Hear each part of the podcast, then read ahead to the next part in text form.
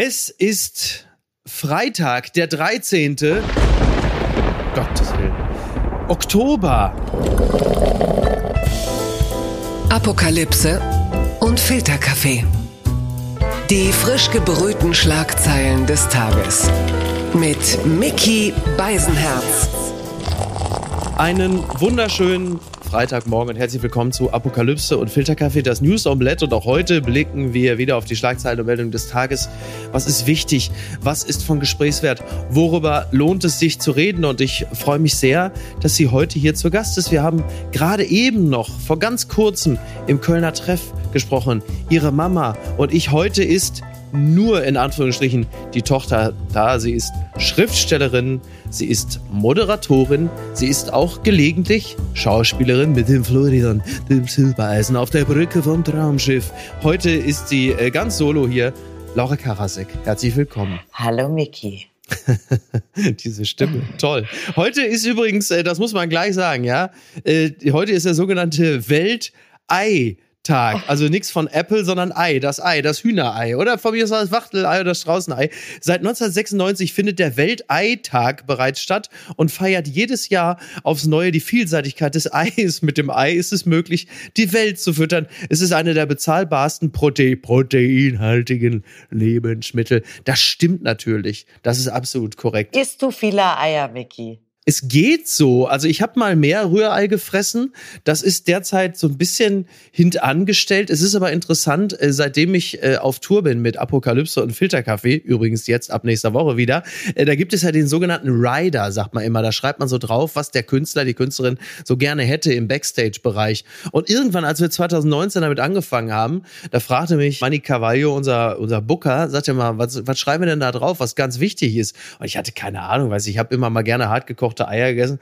Habe ich gesagt, weißt du was, da schreibst du halt, wenn ich da hinkomme, schreibst du auf so paar hart gekochte Eier. Und jetzt ist halt so, egal wo wir hinkommen auf Tour, und meistens sind wir ja erst so gegen 18 Uhr da zum Soundcheck, sind da auf jeden Fall immer so acht bis zehn hart gekochte Eier. Also ich so ein Geisteskranker, der halt immer so, so sechs Eier fressen will. Ralf Toll, ne? Möller ne? für Arme. Du, solange du nicht dein äh, Reiseei im ICE auspackst und schielst, oh mein Gott. mit der Frikadelle ja. ist alles gut. Das gibt's doch gar nicht. Climate change could make beer taste worse. Das berichtet die BBC. Die, äh, jetzt lese ich das erst. Was? Der Klimawandel macht unser, oh nein, der Klimawandel, der macht unser Bier kaputt, oh nein, oh nein. Global warming is changing the quality and taste of beer. Scientists have warned. A new study reveals that the quantity of European hops, which gives beer its distinctive bitter taste, is declining. Also jetzt, jetzt kommt's wirklich zum Äußersten, ja. Es ist so, dass der Hopfen, der europäische Hopfen, aufgrund äh, der sich verändernden Temperaturen, dass er schlechter, die Qualität wird schlechter und äh, der Geschmack des Bieres, der berühmte bittere Hopfengeschmack, äh, der wird schlechter. Also jetzt kommt's zum Äußersten. Also ich sag's, wie es ist. Ich habe dem Klimawandel bislang entspannt entgegengeblickt der Klimawandel und ich, wir haben eine friedliche Koexistenz äh, geführt. Jetzt muss ich sagen, ich denke, ich werde mich äh, zusammen mit ein paar Leuten vom Bierbike direkt auf die A100 kleben. Jetzt ist es soweit, Laura. Was bedeutet es für dich? Ich glaube, dass jetzt selbst die härtesten Oktoberfestgänger ja, äh, sich ja. fürs Klima einsetzen werden. Also das wird das Denke schlagende ja. Argument sein. Scheiß auf irgendwie Tiersterben und Ozeane. Ach, weißt du, jetzt, jetzt wird das Viele haben es auch verdient. Da waren auch richtige Arschlöcher im Meer dabei. Aber jetzt ist, jetzt ist, jetzt also beim jetzt Bier hört's auf. Jetzt beim Bier hört's auf. Ich denke, da werden viele direkt aus dem Megapark stolpern und sich vor dem äh, Balneario 6 werden sich auf den Paseo kleben, um äh, da auch mal ein Zeichen zu setzen. Ein starkes Zeichen. Ne? Unfassbar. Ja. Wahnsinn. Die Schlagzeile des Tages. Baerbock reist zu Solidaritätsbesuch nach Israel. Das berichtet die jüdische Allgemeine. Außenministerin Annalena Baerbock reist nach dem blutigen Angriff der islamistischen Terrororganisation Hamas an diesem Freitag zu einem Solidaritätsbesuch nach Israel. Das teilte ein Sprecher des Auswärtigen Amtes am Donnerstag in Berlin mit. Details des Besuches waren zunächst nicht bekannt. Ja, das kann man äh, natürlich als sehr, sehr starkes Zeichen der Bundesregierung werten. Äh, Olaf Scholz hat im Bundestag Israel auch schon seine Solidarität bekundet. Wir werden jetzt natürlich im Laufe der nächsten Tage äh, und Wochen feststellen, wie es um diese Solidarität dann auch im Detail äh, bestellt ist. Also Israel fragt ja schon nach Munition für Kriegsschiffe. Also das wird jetzt für Scholz natürlich die nächste Frage, die sich da auftut. Und Annalena Baerbock reist nach Israel. Übrigens ihr Amtskollege Anthony Blinken äh, aus den USA ist ebenfalls in der Region unterwegs. Er wird sich mit Abbas treffen. Er wird auch in andere Länder reisen, um den viel zitierten Flächenbrand in der Region einzudämmen und die Nachbarländer und die anderen Länder davon zu überzeugen, in diesen Konflikt nicht einzugreifen, den wir äh, seit Tagen mit sehr unterschiedlichen, also in Deutschland offensichtlich sehr unterschiedlichen Gefühlen betrachten. Wie ist es um deine bestellt, Laura? Ähm, ich habe viele Gefühle, ähm, die mir nicht leicht gefallen sind, weil ich auch sehr viele jüdische Freunde habe und ähm, mhm. die seit Tagen ähm, eigentlich durchheulen. Ich ähm, fand das heute doch beeindruckend, vielmehr gestern, als Olaf Scholz im Bundestag ähm, doch sehr für seine Verhältnisse relativ emotional von äh, diesen abscheulichen äh, Barbareien gesprochen hat und äh, wirklich ungewohnt ähm, alle Parteien äh, so einig waren. Und ähm, ja. das hat man irgendwie selten gesehen. Und ich finde, anhand dieser Reaktion aller Fraktionen merkt man auch, wie ernst es ist. Gleichzeitig hat man beobachtet, und das hat mich dann doch sehr erschüttert und mitgenommen, wie das ausgenutzt wurde, um äh, in Berlin und anderen Städten auf die Straße zu gehen und also das Morden und Abschlachten von Menschen abzufeiern. Ich ähm, finde ja. dafür keine Worte. Also ich mir ehrlich gesagt, ich bin du merkst es vielleicht, wenn ich nur drüber rede, mir, ich werde da echt, mir wird da ganz schlecht und ich werde ganz zittrig, weil ich das so, ähm, ich kann das wirklich in keinster Weise nachvollziehen. Ich habe dafür null Verständnis, null Toleranz. Ich kann ähm, diesen Hass und das Abfeiern von Ermordungen überhaupt nicht verstehen. Und ich finde, dafür gibt es auch keine Rechtfertigung. Und da muss man jetzt auch nicht ja. kommen mit irgendwelchen anderen Argumenten, die damit nichts zu tun haben, sondern genau. da muss man, finde ich, sehr eindeutig sein. Und ich bin froh, dass die Regierung sich so eindeutig auch positioniert hat. Ja, ich empfinde es genauso. Ähm, und, und wir reden ja in, in vielen Zusammenhängen auch oft von Timing. Und was du jetzt hast, zum Beispiel pro-palästinensische Demonstrationen, du kommst natürlich nicht umhin, anzunehmen, dass die Menschen, die jetzt mit Palästina-Flagge auf die Straßen gehen, und da will ich, es noch nicht mal um die Äußerungen, die man da teilweise hört, natürlich davon auszugehen, dass diese Leute das billigen, was da geschieht, weil der zeitliche Kontext halt so, so eng ist. Und das ist natürlich ein, ein riesiges Problem. Und genau das, was du sagst, äh, eingedenk der, der Bilder, die wir da gesehen haben, wirklich, das ist, ich will nicht sagen, es ist beispiellos, was wir da gesehen haben, aber es ist so grausam und es ist so fürchterlich, dass einem da natürlich die, die Worte fehlen können. Und äh, das ist mir schwerfällt zu glauben, dass einem da etwas anderes einfällt, als mit den Menschen in Israel zu trauern. Es geht ja zunächst einmal darum, dass man auch sagt, wir trauern mit euch. Wir verstehen eure Gefühle. Wir finden es genauso fürchterlich. Wir setzen dieses Zeichen. Und ich finde es wirklich auch, finde es wirklich auch bemerkenswert, dass auch nach Tagen, ja, aus, aus manchen Ecken, die wir kennen, die sonst blitzartig zur Stelle sind, wenn irgendwelche Pronomen falsch benutzt werden oder irgendwelche lauen, lauen Gags gleich zum, zum Gewaltakt hochgemobbt werden, dass das zum Thema Israel ähm, da so gar nichts kommt, keine Solidarität, nichts. Da ist dann nur Schulterzucken. Und das sogar manchmal von den gleichen Leuten, denen es in den letzten Wochen wirklich gelungen ist, über Wochen hinweg diese ganze Aiwanger Flugblattgeschichte komplett irgendwie, sagen wir so, populär entsetzt abzumelken für den Clickbait. Aber sie können in dem, was da geschehen ist in Israel, in diesem Hamas-Massaker kein Antisemitismus erkennen, der in irgendeiner Art und Weise mal eine öffentliche Reaktion provoziert. Das finde ich auch schon bemerkenswert. Und trotzdem möchte ich auch sagen, ist es jetzt auch schwierig.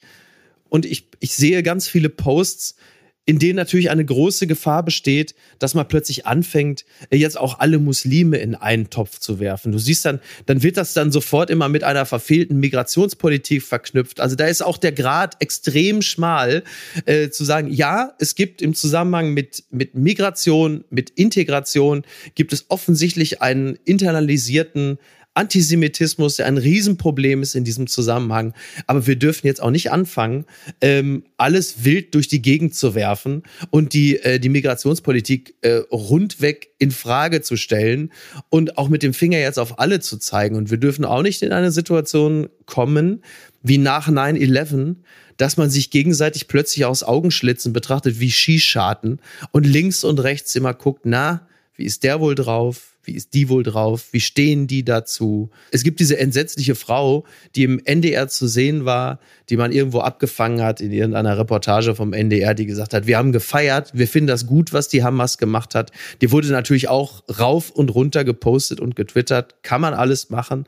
Aber die steht natürlich jetzt nicht exemplarisch für alle äh, Muslime in Deutschland oder sonst wo. Also es ist echt wirklich eine, eine Situation, in der man bei aller Solidarität auch aufpassen muss, dass man jetzt nicht einfach blind auf alles einprügelt.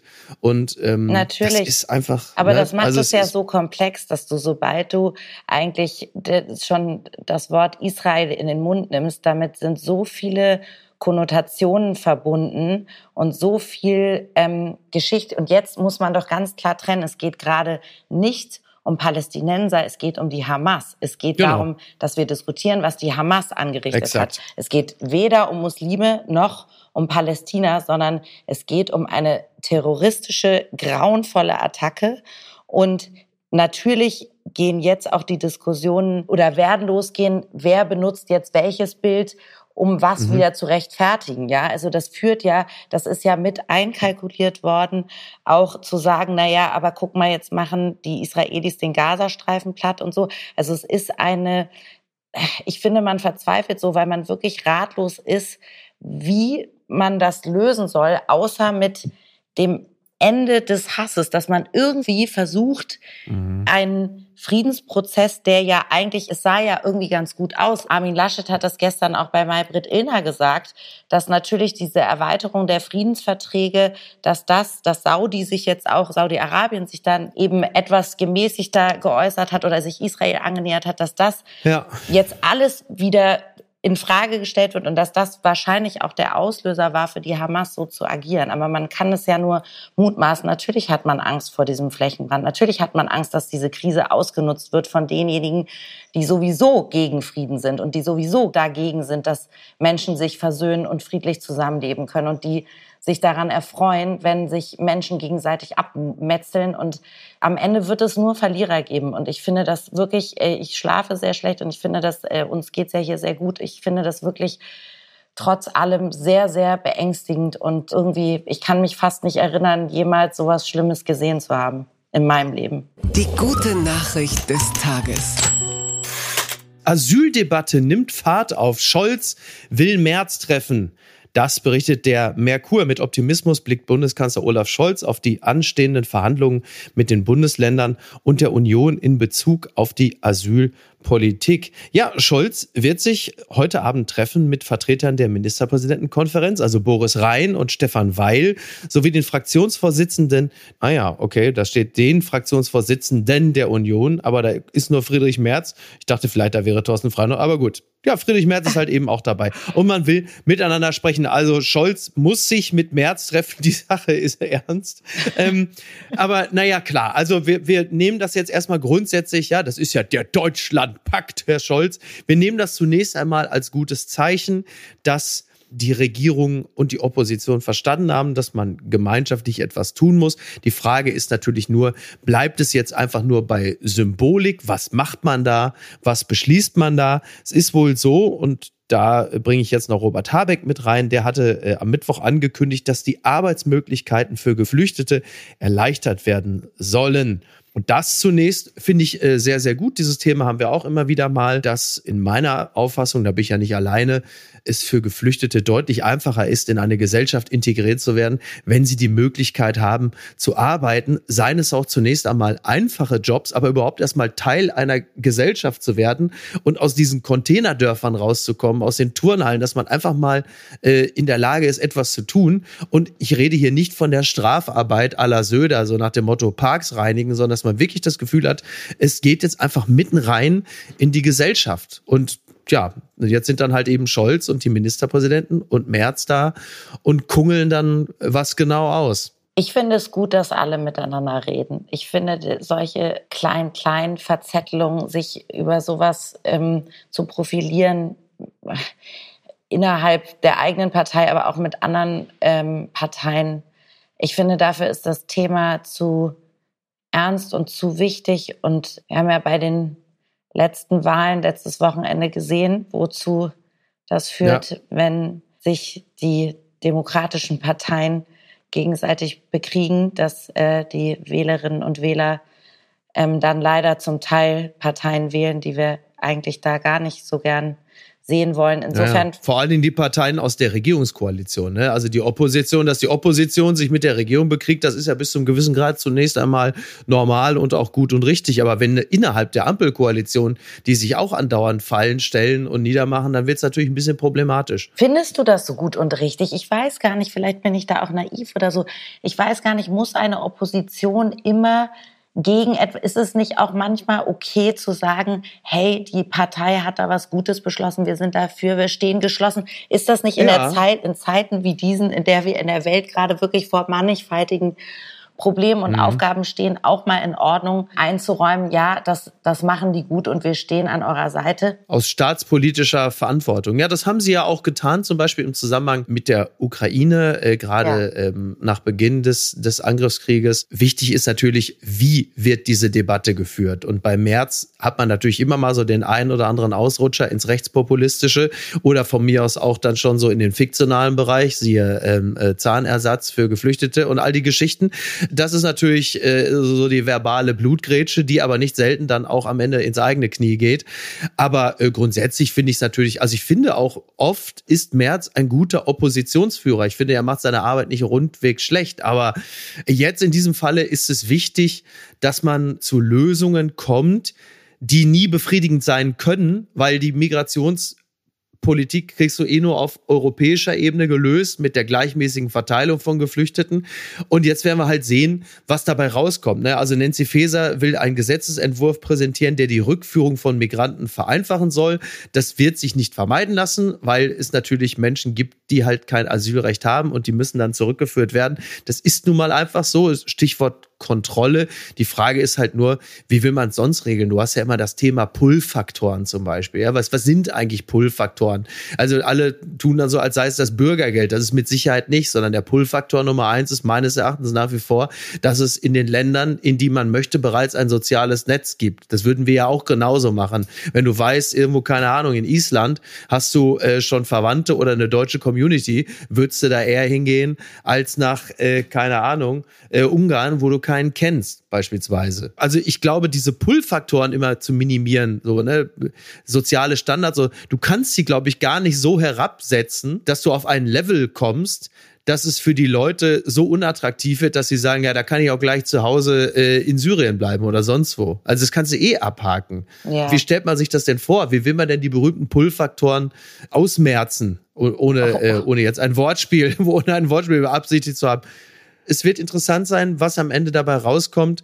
Ich äh, habe da äh, eine gewisse Skepsis. Hast du Hoffnung? Ja, ich wollte gerade sagen, hast du Hoffnung, dass. Naja, also grundsätzlich habe ich schon mal Hoffnung. Ich habe wirklich Hoffnung dahingehend, dass sie über kurz oder lang echt auf den Gedanken kommen, äh, den Geflüchteten, äh, den Asylbewerbern einfach schneller die Möglichkeit zu geben, in den Arbeitsmarkt integriert zu werden. So, ich glaube, das ist der Schlüssel, weil das sind doch im Grunde auch zwei Probleme, die da aufeinandertreffen. Du hast einerseits einen riesigen Personalmangel, nicht nur Fachkräfte, sondern einfach Arbeitskräfte. Und auf der anderen Seite hast du eine, ich will den Begriff Welle vermeiden. Du hast einfach eine, eine, eine ordentliche Zahl von Migranten, die in dieses Land kommen. Und ähm, man kann diese Dinge doch auch bis zu einem gewissen Grad ineinander verzahnen. Das muss doch möglich sein. Ja, so. oh Gott, jetzt bist du aber schon wieder bei dem Zahn. Ja, ach scheiße, nein, okay, okay. Sowas kann man sich nicht ausdenken. Sind Abnehmenspritzen ein Risiko für McDonald's und Co? Das fragt das Handelsblatt. Die Aktien von Fastfood-Ketten wie McDonald's, Chipotle Mexican Grill und Domino's Pizza sind ins Visier von Shortsellern geraten, die dort auf fallende Kurse setzen. Das zeigt eine Auswertung des Finanzdatenanbieters S3 Partners. Monatsübergreifend haben die Profi-Anleger ihre Wetten auf fallende Kurse um mehr als 800 Millionen Dollar erhöht auf insgesamt 12 Milliarden Dollar. Also der lange Rede kurzer Sinn in den USA haben Fastfood-Ketten äh, das Problem, dass die Abnehmspritzen, also hier äh, Ozempic, die Appetitzügler, dass die natürlich das Geschäft bedrohen von PepsiCo, von McDonald's, aber halt eben auch vom Walmart beispielsweise, dass die Leute natürlich weniger Junk oder Fastfood kaufen. Äh, die, diese Schlankheitsspritzen, die sind da äh, in gewisser Hinsicht ein, ein Systemkiller. Wie blickst du auf sowas? ich finde beides vollkommen absurd, aber man würde doch denken, wenn die Leute schlank sind, können, würden sie sich eher doch mal wieder einen Burger genehmigen, oder? Ja, also, du meinst, die sind halt in der Belohnungsphase? Ja, eben. Also da, die können doch dann sagen, jetzt, jetzt muss ich nicht mehr an der Selleriestange knabbern, jetzt muss ich nicht mehr, jetzt muss ich nicht mehr abnehmen, jetzt, jetzt kann, kann ich mir die drei Doppelwhopper noch reinfahren. Aber es sind ja Appetit, aber Appetitzügler. Und wenn du keinen Appetit mehr hast, dann kaufst du natürlich auch keinen Burger. Aber ne? dann müsste man doch auch die Zigarettenlobby verbieten, weil Rauchen äh, zügelt doch auch den Appetit. Also dann wären ja auch Aha. Zigaretten höchst, äh, weiß ich nicht feindlich für McDonald's. Ich bin tatsächlich gar nicht so ein Burgeresser. Das hat natürlich damit zu tun, dass ich ja, wie du ja weißt, mich gesund ernähre. Ich muss aber dazu sagen, als ich letztens eine Floßfahrt mit Michael Bröger gemacht habe, liebe Grüße an dieser Stelle, da hatte er mit an Bord dieses Hausbootes jemanden, der hat bei, ich glaube, bei Schubeck gelernt, also jetzt nicht äh, Steuer, sondern wirklich also Kochen und bei Heinz Winkler und der hat Burger gemacht. Ich bin fast verrückt geworden. Ich habe gleich zwei von denen gefressen. Also die können schon wirklich oh Gott, sehr, Mickey. sehr ja, ja, ich weiß, ich weiß. Ich bin da natürlich du danach. Du Schlinge, um ich bin, ich bin danach zur Sicherheit um den kompletten Wannsee zweimal joggt. Das ja. ist völlig klar. Ja, es war schon toll. Es war ein kulinarisches, äh, ich möchte schon fast sagen, Erweckungserlebnis. Also ich bin für sowas durchaus auch zu haben. So ein geiler Burger ist schon, ist schon was Feines. Aber jetzt mal die Gegenfrage, denn Ozempic ist meines Wissens nach ja eigentlich im Kern eine Spritze gegen Diabetes. Ich als Diabetikerin ähm, ich habe das seit ich zwölf bin und ich ähm, mhm. habe das äh, vor einem Jahr oder so, als das so groß war, auch durch diesen Tweet von Elon Musk und ich glaube, die Kardashians haben damit abgenommen und so, habe das auch mit etwas Befremden gelesen, weil ich dachte, ach geil, jetzt werden Medikamente von, sage ich mal, kerngesunden Menschen missbraucht oder genommen. Und sie, das wurde ja dann irgendwie knapp und ist, glaube ich, auch schweineteuer. Das meine ich. In ja, den USA exakt. und wird den Diabetikern weggenommen, damit irgendwie Miss Kardashian in ihr Marilyn Monroe-Kleid passt. Ähm, mhm. Das finde ich natürlich nicht so geil. Also dann schlage ich mich doch eher auf die Seite dieser armen äh, McDonalds-Lobby, die sagt, weg mit den Abnehmspritzen, zumindest für die Bevölkerung, die nicht unter Diabetes leidet. Und es gibt genügend, es gibt allein in Deutschland acht bis elf Millionen Diabetiker. Also vielleicht überlässt man denen solche Spritzen und nicht ähm, für die Eitelkeit. Ist das nicht auch ein bisschen irre, äh, über welche Spritzen wir jetzt diskutieren? Also irgendwie 2020, 2021, 2022, da hat man sich dann den Booster geholt und hat gesagt, ja, ich hab's doch Leute, ich hab euch gesagt, ihr sollt euch spritzen lassen, aber jetzt nicht jetzt mit dem Ozempic, irgendwie macht Sport, macht Tischtennis, aber nicht. Also du siehst, die, äh, die Dinge entwickeln sich immer wieder neu und, und spektakulär. Aber du hast gerade gesagt, du wolltest äh, dich nicht auf die Seite schlagen. Schlagen ist ein gutes Stichwort. Das hat mich überrascht. Jada Pinkett Smith auf keinen Fall hat Will ihn geschlagen, so zitiert Gala.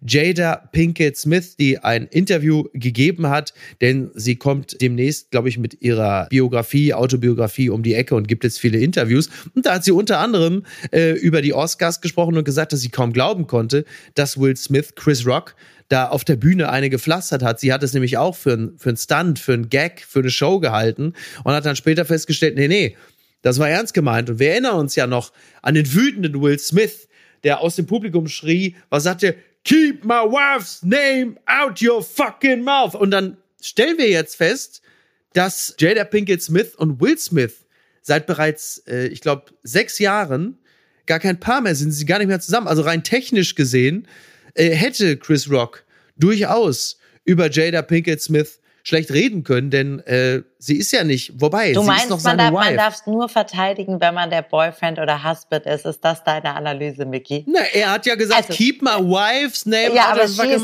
she aber wenn sie ja gar wife. Nicht She is his ah, wife. Sie sind nicht sehe, geschieden. Ja.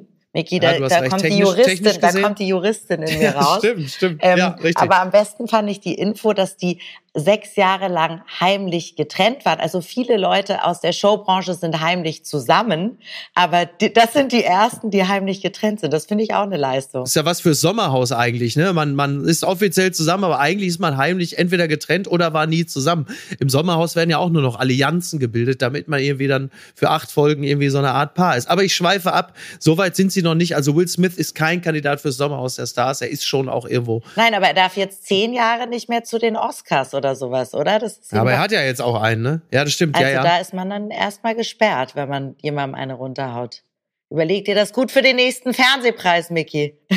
Ja, ey, ohne Scheiß, ey, nach, nach vier Stunden Fernsehpreis waren meine Arme so lahm. Wenn ich einem hätte pflastern wollen, ich hätte sie ja gar nicht mehr hochgekriegt. Ich war ja, war ja paralysiert förmlich, ne? Fernsehpreis, um Gottes Willen, ja. Gucken mal, wer da spricht. Mama, wann warst du am unglücklichsten? So fragt Laura Karasek ihre Mutter Armgard Segers Karasek und das Hamburger Abendblatt hat, wie so viele, über das Buch Das Gespräch unseres Lebens geschrieben. Dieses Buch ist für alle, die eine Mutter haben. Einen witzigen Moment kann es dauern, bis es nach der smarten Empfehlung auf dem Klappentext klickt. Ach, das ist gar kein Frauenbuch. Ja, das ist eine interessante äh, Frage, die auch immer wieder kommt, das Thema Frauenbuch. Also ich habe das Buch ja gelesen und es ist ein Buch, in dem sich zwei Frauen miteinander unterhalten. Das ist wohl richtig, aber es ist beileibe kein Frauenbuch, würde ich jetzt mal sagen. Was ja? wäre denn für dich ein, mich regt ja schon dieses Frauenbuch-Ding so auf, weil was ist denn ein Männerbuch? Ist das dann eins mit Drachen und Schwertern ist ein Frauenbuch irgendwie immer. In meinem pink. Leben noch kein Buch mit Drachen und Schwertern gelesen. also, wird auch nie passieren, wenn, das, nur, wenn alles gut läuft. Was, was soll das immer mit diesem Frauenbuch? Ich rede mit meiner das ist ein Mutter. Generationengespräch, genau, oder? Oder wie würdest du es beschreiben? Es ist ja im Grunde genommen so ein bisschen so der, der, der gesprochene Generationenvertrag. Man trifft sich äh, diplomatisch zu bilateralen Gesprächen zwischen den Generationen. Also man, also ihr erzählt euch ja beide in gewisser Hinsicht das gegenseitige Leben aus eurer Perspektive. So. Also die Mutter blickt auf die Tochter und die Tochter blickt auf die Mutter und man stellt über das gemeinsame Gespräch fest, dass man ein paar Dinge voneinander noch gar nicht wusste. Also deine Mutter wusste zum Beispiel gar nicht, wie sehr es ein Einschlag in deinem Leben war, dass du mit zwölf an Diabetes erkrankt bist. Genau, und ich wusste nicht, ähm, wie viel sie gekifft hat in ihrem Leben. Und wir haben beide rausgefunden, dass wir beide mal einen Mann im Schrank versteckt hatten, weil der eigentliche Mann nach Hause kam. Also, ähm, aber man lernt, es ist. Das war aber nicht derselbe, ne? War nicht derselbe. Nein, es war nicht derselbe. Aber es ist, wirklich sehr lohnenswert, so ein Gespräch mit seiner Mutter oder auch seinem Vater oder einem Menschen zu führen, den mhm. man liebt, der einen das Leben lang beobachtet, weil ich glaube, dass wir unsere Eltern oft für viel zu selbstverständlich nehmen und immer denken, ja, ja. so ein Gespräch hat noch Zeit und wir schieben das auf und wir denken, ach, jetzt nervt es mich oder jetzt habe ich gerade einen Zahnarzttermin oder jetzt muss ich einen Podcast mit Miki aufzeichnen. Also es lohnt sich immer, mit dir lohnt sich auch immer zu reden, aber es lohnt sich immer, ähm, dieses Gespräch, was doch sehr viel einen erst sehr nahe bringt und auch mhm. man sehr viel über sich lernen kann, wie man als Kind war, eben wann die ja. Mutter am unglücklichsten war, wie sie mit Liebeskummer umgegangen ist, wie unterschiedlich man ähm, auch, was für Hürden man im Berufsleben hatte. Ähm, meine Mutter hat immer Frauen gefördert und unterstützt. Ich habe ganz lange gar nicht verstanden, dass ich Feministin sein muss und so. Ähm, also wir beide den Tod meines Vaters und ihres Mannes unterschiedlich verarbeitet haben. Also ich glaube, glaube, es ist ein Dialog, gerade in heutigen Zeiten, wo der Dialog ja irgendwie so ein bisschen uns abhanden mhm. gekommen ist, politisch und auch auf Social Media, ist es immer ähm, viel wert, so einen Dialog zu führen. In welcher Situation bist du deiner Mutter am fremdesten? Was versteht sie am wenigsten an dir? Meine exzessive Lebensart. Also Sie ist sehr nüchtern und sehr sachlich. Sie ist eher ein Dokumentarfilm und ich bin, äh, ja. äh, ich bin eher eine italienische Oper. Ich habe sehr viele Gefühle und ich bleib gern lange wach. Ich äh, trinke gern Alkohol. Ich ähm, spüre mich gern und lebe mich sehr gern und wälze mich auch manchmal heulend am Boden und so. Die Amplitude schlägt bei dir so ein bisschen stärker nach oben und nach unten aus ja. als bei ihr. Und sie ne? hat dann immer zu mir, als ich noch Kind war, gesagt, lies lieber ein Buch. Und ich habe das bei Liebeskummer, ne? Ja, bei Liebeskummer, ja. bei wenn ich mir zu viel Sorgen habe, bei dieser Selbstzerfleischung, dass ich nachts wach liege, wenn eine Nachricht nicht beantwortet wird, dass ich ähm, mich immer frage, wer könnte alles wütend auf mich sein, wen habe ich heute wieder vergrault. Also das hat sie so gar nicht. Habt ihr gemeinsam eine Antwort darauf gefunden, warum das so ist? Denn sie hat ja auch gesagt, aber Laura, du warst doch ganz lange ein glückliches und fröhliches Kind. Und wie kann denn diese, weil ihr habt ja unter anderem auch darüber gesprochen, dass du einen erhöhten Bedarf Bedarf an Bestätigung hast. Und das war für sie schon oder ist es immer noch ein Rätsel? Ich glaube, dieser Bestätigungsbedarf resultiert daraus, dass mein Vater mir immer so viel applaudiert hat und ich dann ja. irgendwann mit 15 ins wahre Jungsleben eintrat und merkte, nicht jeder Mann applaudiert mir leider so wie mein Vater, was natürlich eine Tragödie ist. Aber auch ja. diese, ähm, ich glaube, wenn man, wenn man so viele Selbstzweifel hat, ist man ja trotzdem nicht unglücklich. Man braucht nur sehr viel mehr von außen diesen mhm. Resonanzraum, dass Leute einem sagen, du machst das richtig und du machst das gut, wenn man sich eben diese Liebe selbst nicht die ganze Zeit geben kann und das aber braucht, um sich auch zu kalibrieren und um zu wissen, wo man steht und so. Deswegen nehme ich mir eben Zurückweisung oft sehr viel mehr zu Herzen als sie. Ich würde trotzdem sagen, ich war nicht nur ein glückliches Kind, ich bin auch eine glückliche Erwachsene, weil mich ja diese Amplituden glücklich machen. Also ich bin dafür auch, ich ja. gehe manchmal alleine spazieren und recke die Arme in den Himmel und höre einen Song und habe einen ganz Kitsch und gebe mir selbst Gänsehaut und denke, wie toll, dass ich das fühlen kann. Das ist doch auch was Schönes, Miki, oder? Also etwas sehr Schönes, was für ein Glück. Manche ähm, empfinden das Zeit ihres Lebens nie. Nein, absolut, total. Also Stumpfheit empfinde ich nicht als erstrebenswert oder Gleichgültigkeit. Ich, ich finde, ich bin einfach nicht cool und werde es auch in diesem Leben nicht mehr sein, egal wie viele E-Zigaretten ich noch rauche. Das Kleingedruckte. Reisdorf am Hahnentor legt keinen Express- und Kölner Stadtanzeiger mehr aus.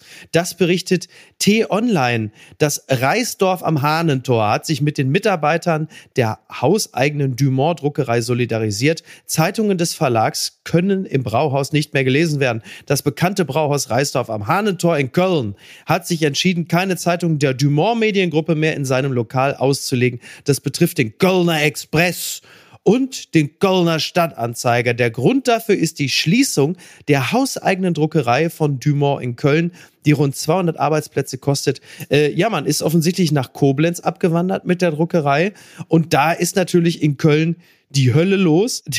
Im Brauhaus, wo diese Zeitungen sonst ausgelegen haben, da äh, kommt jetzt aber wirklich das, also ein drakonisches Urteil. So geht man nicht mit Menschen und Mitarbeitern um. Und jetzt kommt die Bombe.